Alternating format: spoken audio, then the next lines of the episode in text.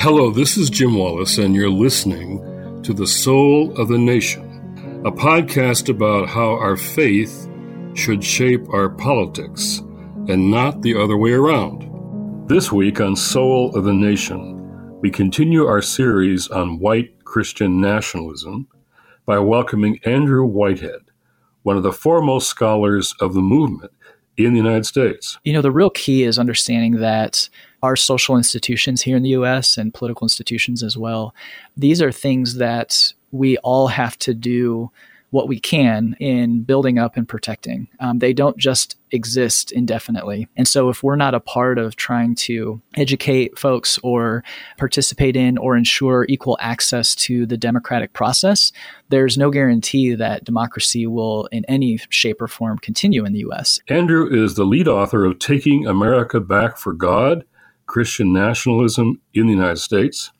and a sociologist at Indiana University, Purdue University in Indianapolis. Whitehead's research on Christian nationalism has been featured across several national outlets, including the New York Times, NPR, The New Yorker, and The Washington Post. Andrew, thank you for joining us today. Oh, it's my pleasure. Thank you for having me. So, Andrew, how is your spirit these days in the midst of all this? Yeah, that's it's a good question. Um, I think, you know, right now, to be really honest, um, it's it's been difficult, um, and I think it's kind of a a personal, um, kind of localized um, part of of my journey right now, but then also the the national part too, just being a part of these conversations. And so, you know, right now my spirit is is rather heavy, um, and the reason for that is um, I have three kids and two um, have special needs, and our oldest, we've just been walking through some new um, physical ailments and new diagnoses, and we're still in the midst of it. And so it's been it's been really difficult to be honest. Um, but I think you know what that pairs with as we look to kind of the broader context um, that we're going to talk about with my research today with Christian nationalism, um, American Christianity, uh, democracy in the U.S., all of these things. Um, you know, my it, my heart's heavy there as well, um, and you know, in my own personal journey uh, of faith, as I look back, one of the one of the things that really opened my eyes to Christian nationalism and American Christianity uh, and some of what we're facing is my experiences with our kids with disabilities and how a triumphalistic um, faith of always winning it just didn't make sense to me anymore as I was near to their to their what they're working through and going through. And so I just didn't have the tools growing up within um, white Christianity to make sense of of suffering and marginalization and isolation that I only experienced in my relationship to them um, and their struggles. And so, yeah, it's been an ongoing journey, and we're right in the middle of kind of a really difficult time, to be honest, um, emotionally and spiritually and mentally, and all those things. And then, too, with our research and, and what we see happening around us with Christian nationalism at, at the midterm elections we just had and, and, ongoing, you know, all these things are intertwined within me. And, and so that is the honest answer with, with how my spirit is right now.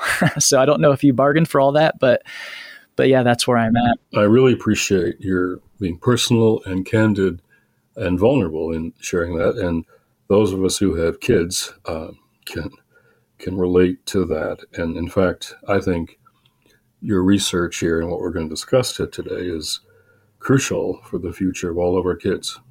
I think it's helpful here at the outset to define for listeners exactly what we're talking about when we say white Christian nationalism.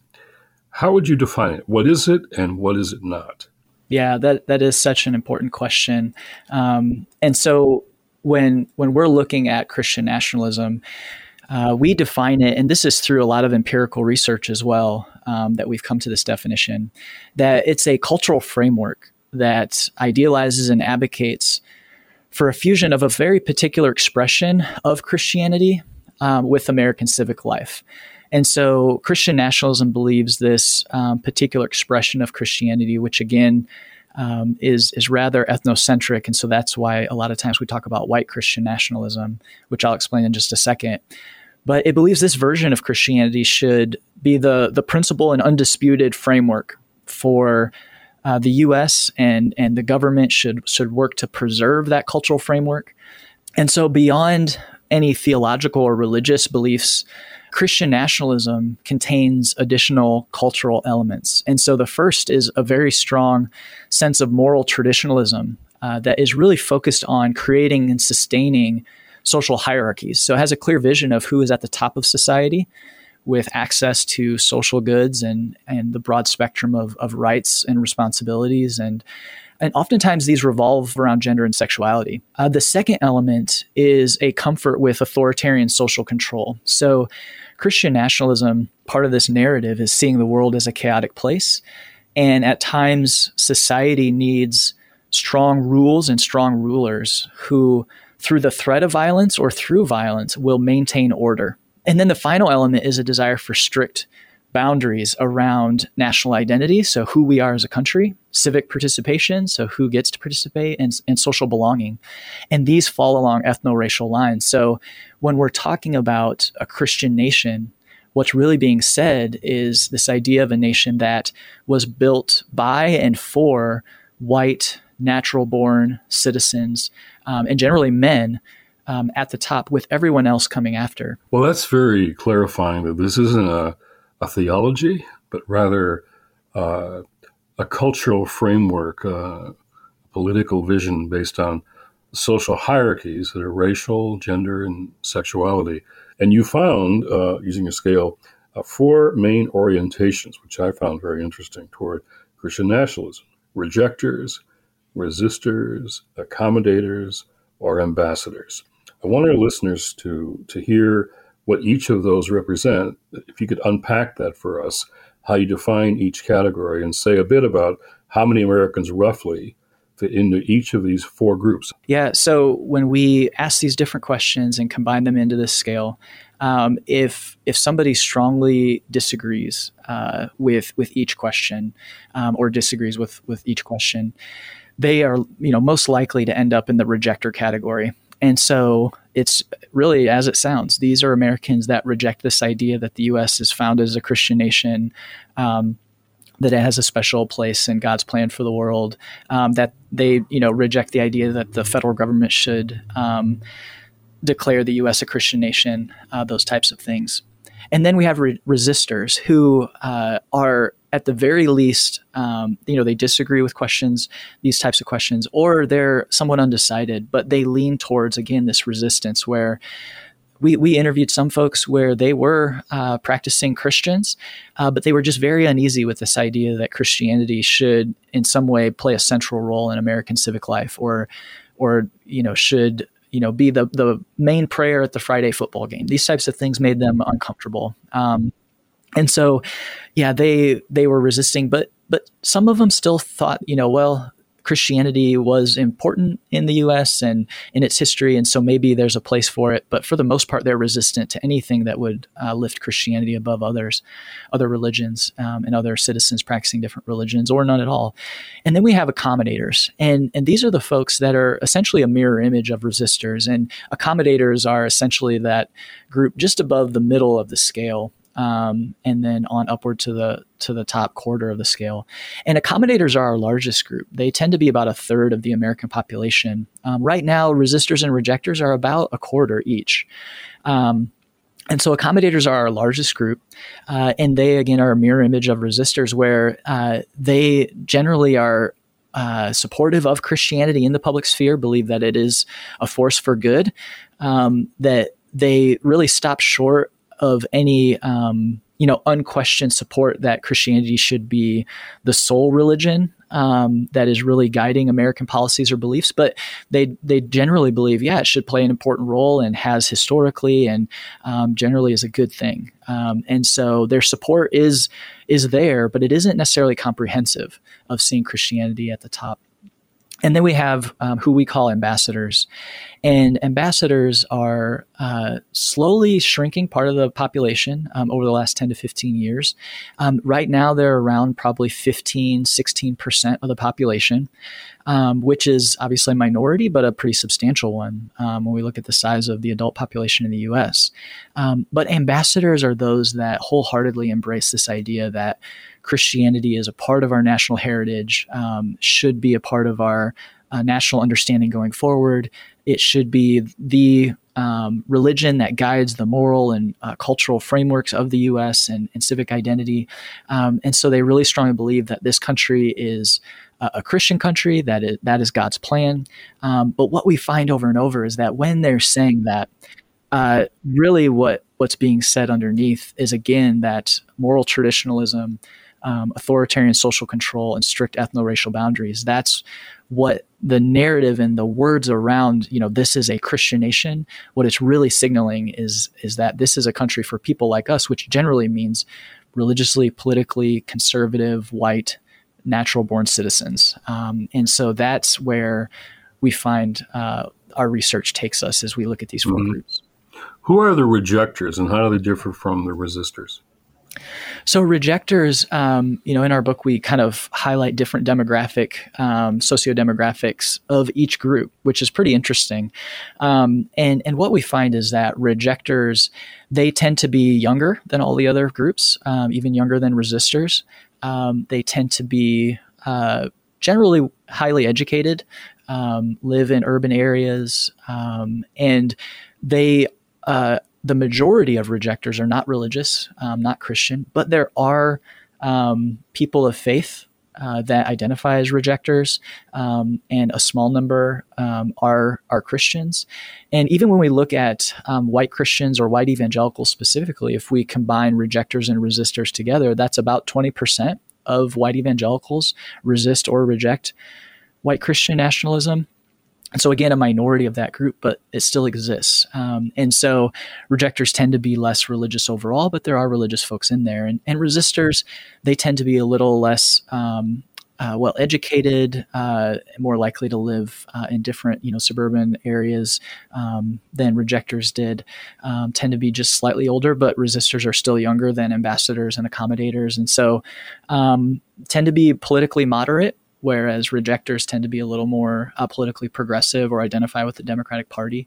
Um, and we see actually within resistors and accommodators, those two groups, we see a lot of variation politically uh, and religiously. And so Christian nationalism really does cut across political lines, um, and it really explains the most when we're looking at those folks in the middle who might be politically independent or moderate um, or who are religious.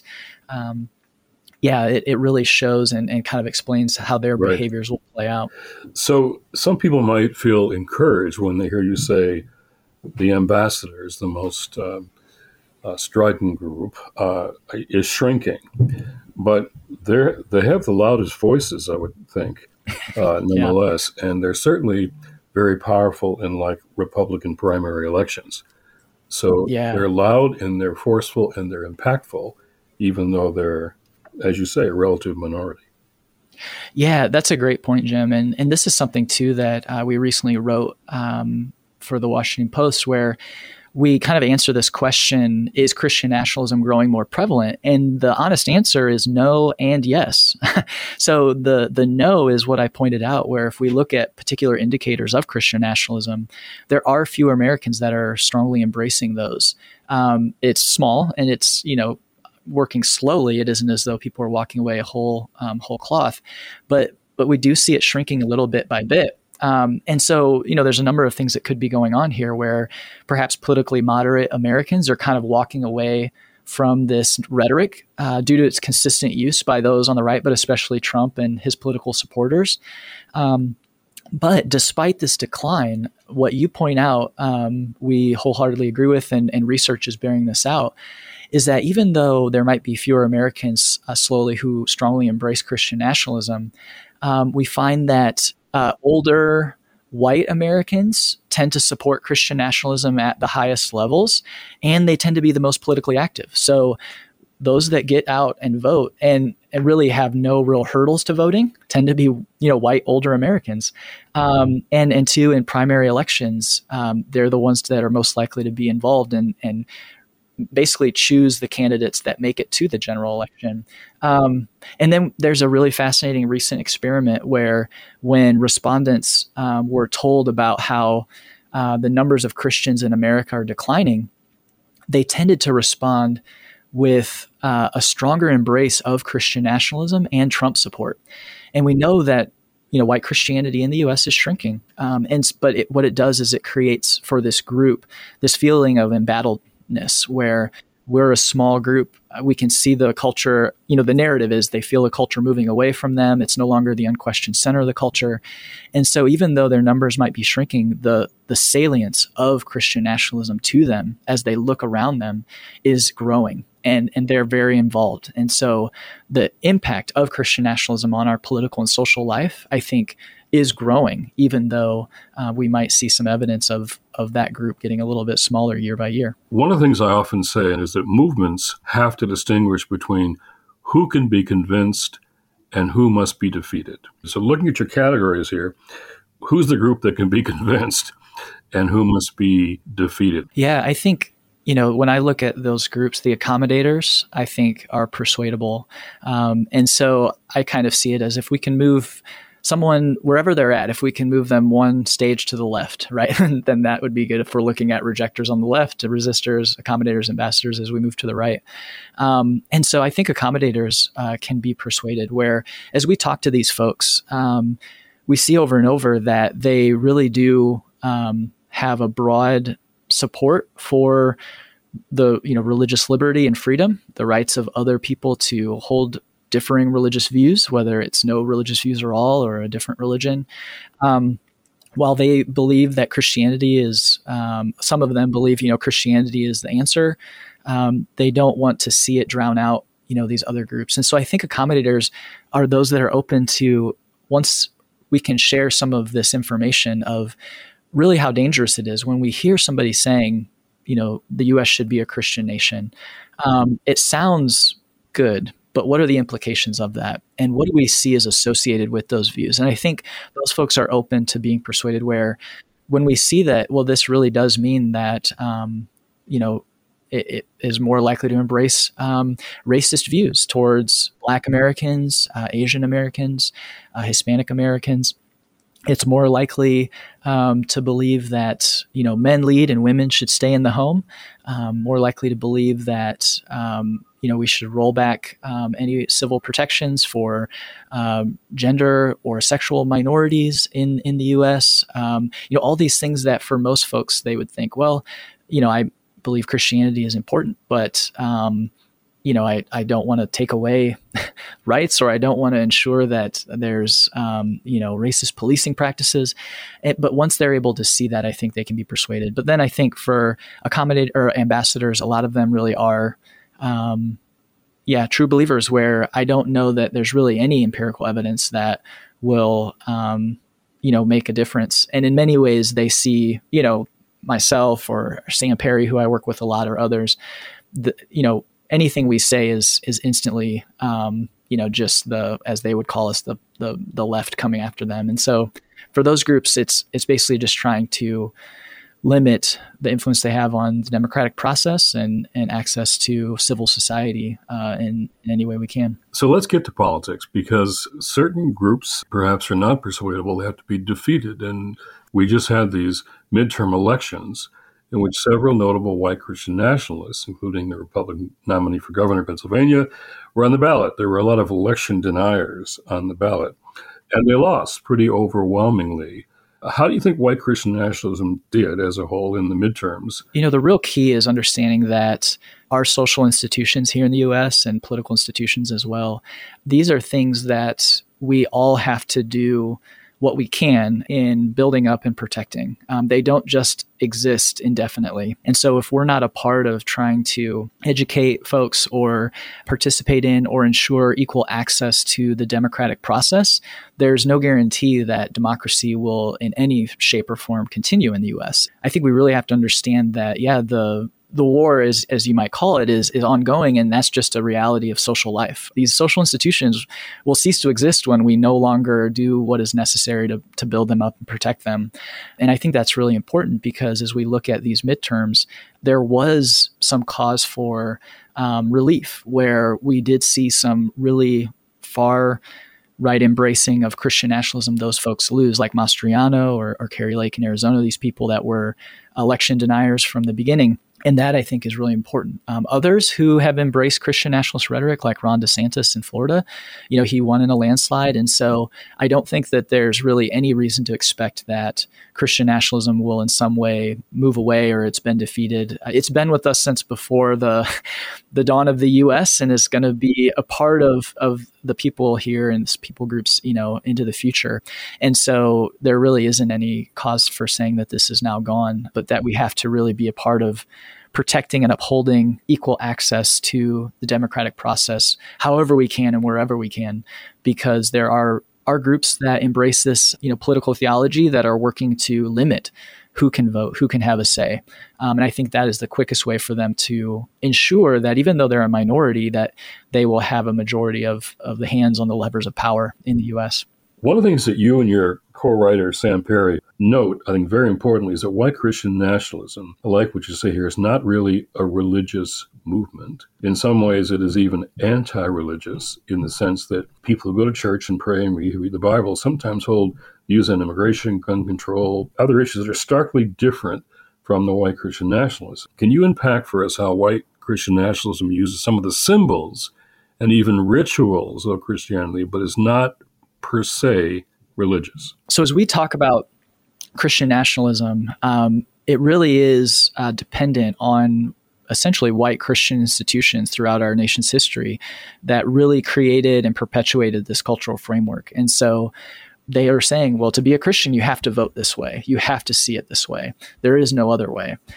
And that, I think, is where the power of Christian nationalism lies, where again, it takes these political and cultural views, legitimizes it um, in the will of the sacred that this is what God has always wanted.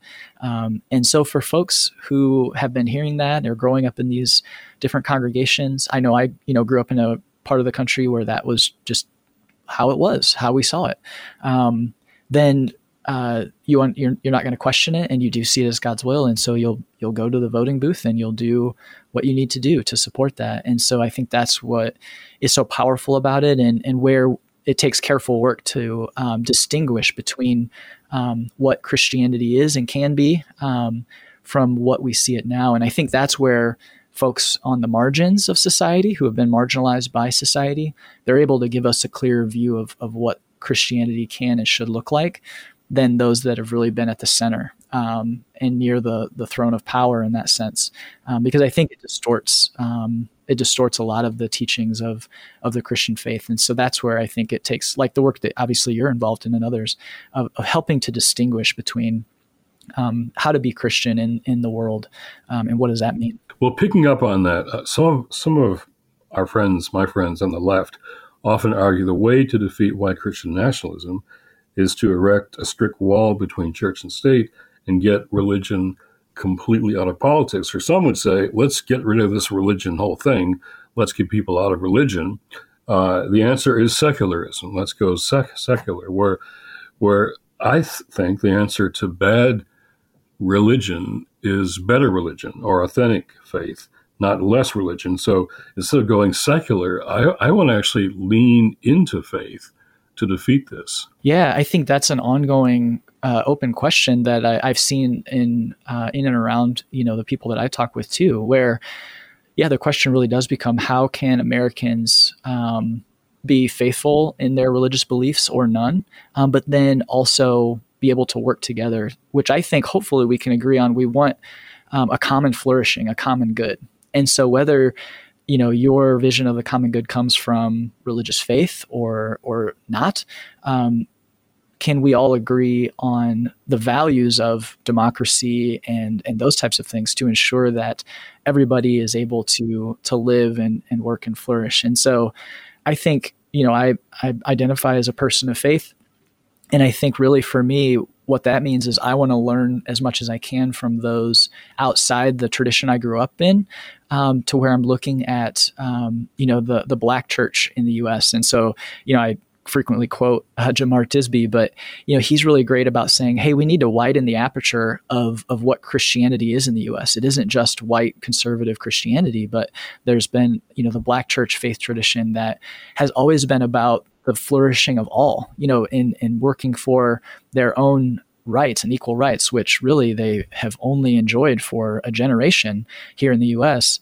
Um, you know they're able to show us how you can be faithfully christian um, and working for the good of all and not just for your own group. And so those are things that i want to continue to learn from. And i think in that sense i you know i agree where um, there are expressions of christianity that move us away from white christian nationalism and i would hope to encourage people to move in that direction. And that's some of my my ongoing work and forthcoming work um, is trying to do that let's talk about race here racism it's so crucial and central to all of this. How do non whites think about Christian nationalism? Yeah, no. What we see over and over is is when these same questions, um, as they're read and interpreted by Black Americans, it leads them to a dramatically different place than white Americans. So, um, when when they see or, or, think about, you know, should uh, the government uh, advocate Christian values, or is the success of the U.S. part of God's plan? For Black Americans, as they see those, if they agree with those, we find over and over that it makes them um, much more likely to seek um, not only racial justice, but um, to to want to ensure a, a, flourishing of, of all groups, whether it's immigrants or, or otherwise. Um, and so it makes them much more what we might you know say pro-social in their views. Whereas for white Americans, it tends to make them more likely to draw strict boundaries around who actually gets to participate in U.S. civic life. Um, and so for white Americans, you know, this idea of a Christian nation really does lead to this nostalgia for a time again that that didn't exist, or at least was might have been fine for them, but was much worse for other groups. Um, but for Black Americans and and you know we we kind of draw this line um, like you from Frederick Douglass to Martin Luther King Jr. to Reverend William Barber today, where when they're talking about um, the U.S. as a a, nation, a Christian nation, or a nation of Christians, really trying to call it to account um, and saying that if it's going to be Christian, it should not try to trample um, on these people and on these groups, and that it should have equality and justice for all. If that was truly animating our our founding, um, then why does it look the way that it looks right now? And so I think that really is at the crux of it, where um, yeah, that can be a part of this nat- national discussion and discourse, um, but is it leading to you know freedom and flourishing for everyone or uh, just for certain groups, for just you know your group or our group, and if it's leading to those walls, um, uh, keeping people out or at bay, I think that's where we really can start to distinguish between um, an expression of Christianity that is um, gospel centered or or white Christian nationalism. I think we have to name it uh, truly that white Christian nationalism is not a religious movement, but it is a racial movement.